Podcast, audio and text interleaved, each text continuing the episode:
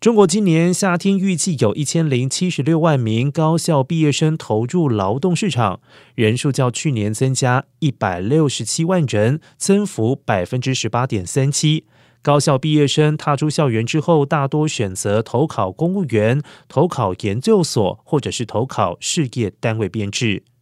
准社会新鲜人认为，竞争对手众多所带来的影响，都还不如 COVID-19 疫情造成的产业冲击来得大。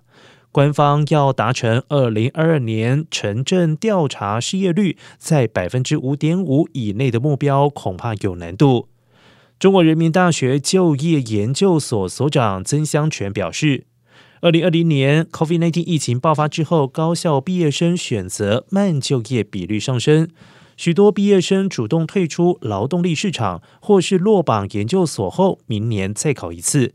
研究生供给增加，就业也面临困难，这些都将堆高失业率。外在还有经济增速下行、压力增大的情况，加上疫情、俄乌冲突等不确定性因素，劳动力市场供需矛盾增加，带来的压力更大。曾香全形容，二零二二年可能是有史以来高校毕业生就业压力最大的一年。